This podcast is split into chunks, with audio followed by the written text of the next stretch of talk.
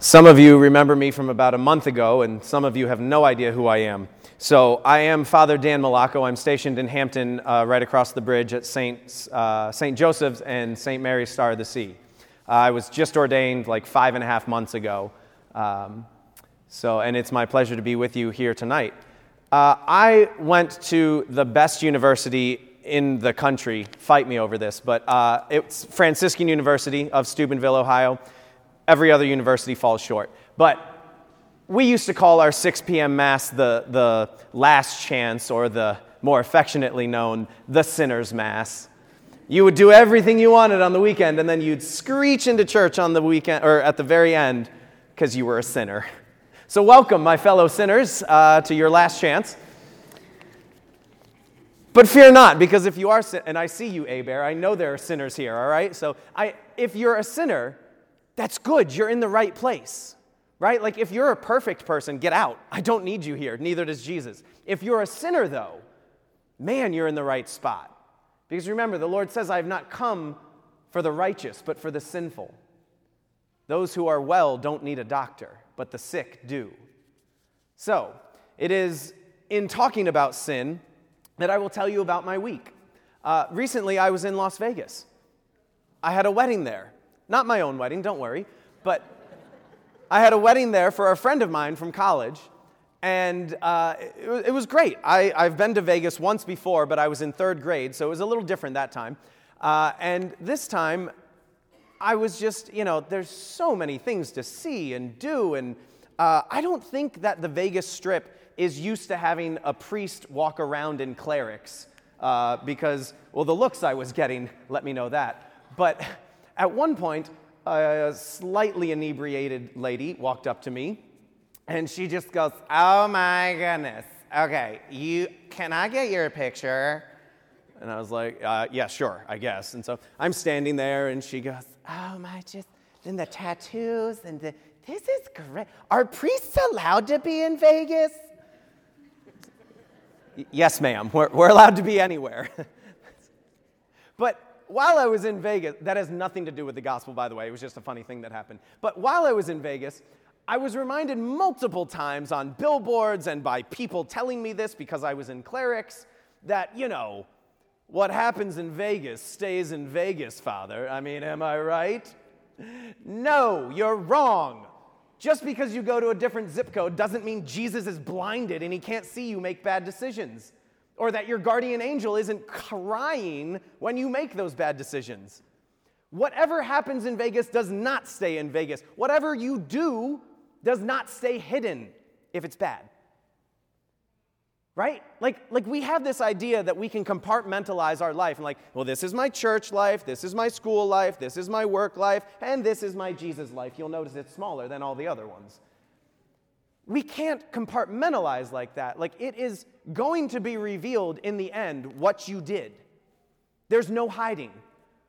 Whether what you did in Vegas gets revealed at your doctor's office later or by your wife or whatever, it's going to come out. And so, so here's what I want to focus on is the end, right? Because right now, the church wants you to focus on the end. The days are getting shorter, the year is coming to an end, summer is gone, fall is even coming to an end. It's colder out. The liturgical year ends next weekend. This is the very last Sunday in ordinary time.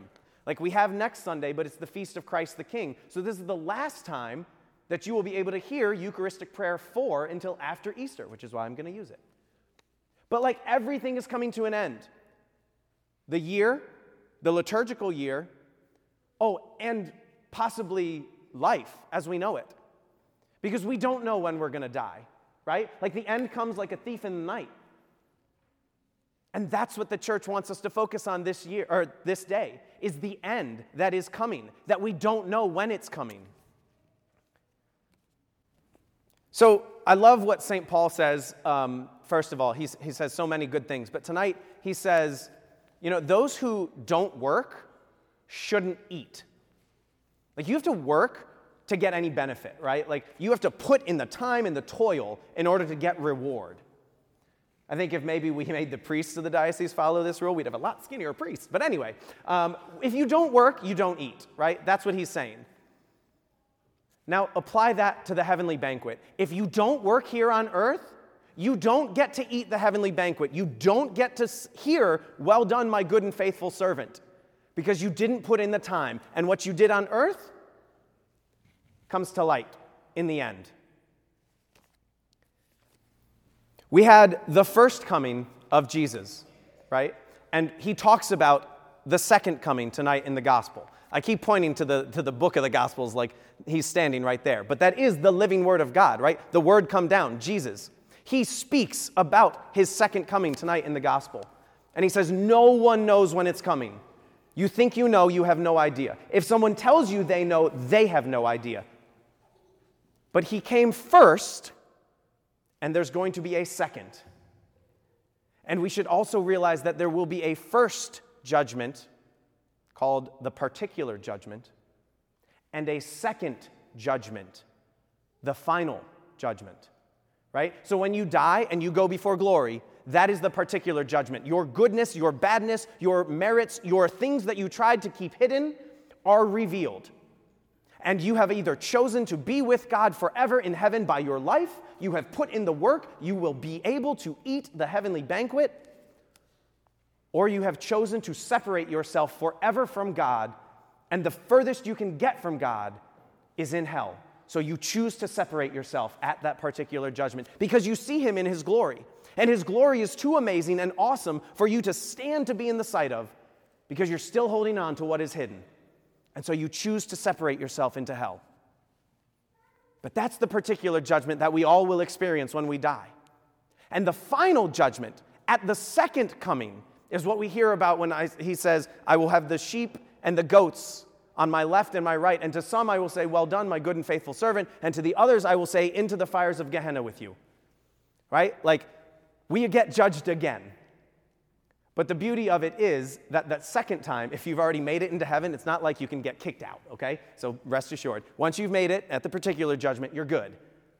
But we will be judged again, and we will know exactly how every single one of our choices in life affected every single other person in eternity, right? Like, you might think, well, really, it's just me and who's ever in the world right now. Think about if your great grandfather turned left instead of turning right on the day that he ran into your great grandmother. You would not be here. Our choices affect people beyond us. Our choices don't just affect who's in the world right now, but for generations to come right? So that's what you'll know at the second judgment, the final judgment. We see how everything is interconnected. The second coming. Because everything that happens on earth, like I said, doesn't stay here on earth, right? Like whatever's hidden, it will be revealed. You might get away with it for a time, but you won't get away with it forever. And let me just say, as someone who hears confessions, my favorite, it, I'm not going to break the seal, don't worry, I don't want to get excommunicated. But as someone who hears confessions, it's amazing when someone comes into to the confessional and unburdens themselves from something 60 years ago, 50 years ago, that has remained hidden, but not to them. They know about it, and it eats them up inside every day of those 60 years. So, I used to do a lot of martial arts when I was in seminary because, to be honest, it's the only way you can get through seminaries to go after school and punch someone or something. But anyway, um, one of the greatest martial artists that I follow online is a guy named John Danaher. And John Danaher just posted uh, today uh, something about like the fundamentals of jujitsu. You can spend 10 lifetimes focusing on them, and you'll never run the course of what they can teach you if you're truly focusing on the art of what you're doing, right? That's a martial art. If you're young, cover your ears. That's something stupid, okay? That's something that's going to pass away. That's something that's not going to benefit you in eternal life. But his philosophy is perfect. His philosophy is very true. And if we apply that same premise to Catholicism, you would spend a million lifetimes and not get to the bottom of one mystery. And here's what I mean if we focus on the fundamentals, there's nothing else that you need to focus on. What are the fundamentals? The sacraments. What sacrament helps us set up for the eternal life forever, the particular and the final judgment? Confession. My church gets so tired of me preaching about confession because I think I talk about it almost every homily, or I try to. Like, you can't move on if you don't get this, right? Like the Eucharist and confession, and don't go to the Eucharist if you haven't been to confession and you need to go. Confession is so key to keeping our souls clean so that we can be as awesome as God wants us to be here on earth now. Because remember, our choices now have e- uh, consequences many generations and eternally for us and others. And secondly, like I said earlier, we don't know when our life will end. Hopefully, it's not for many, many years. And as the wedding blessing says over the bride and the groom, surrounded by your children's children. But it could be tonight.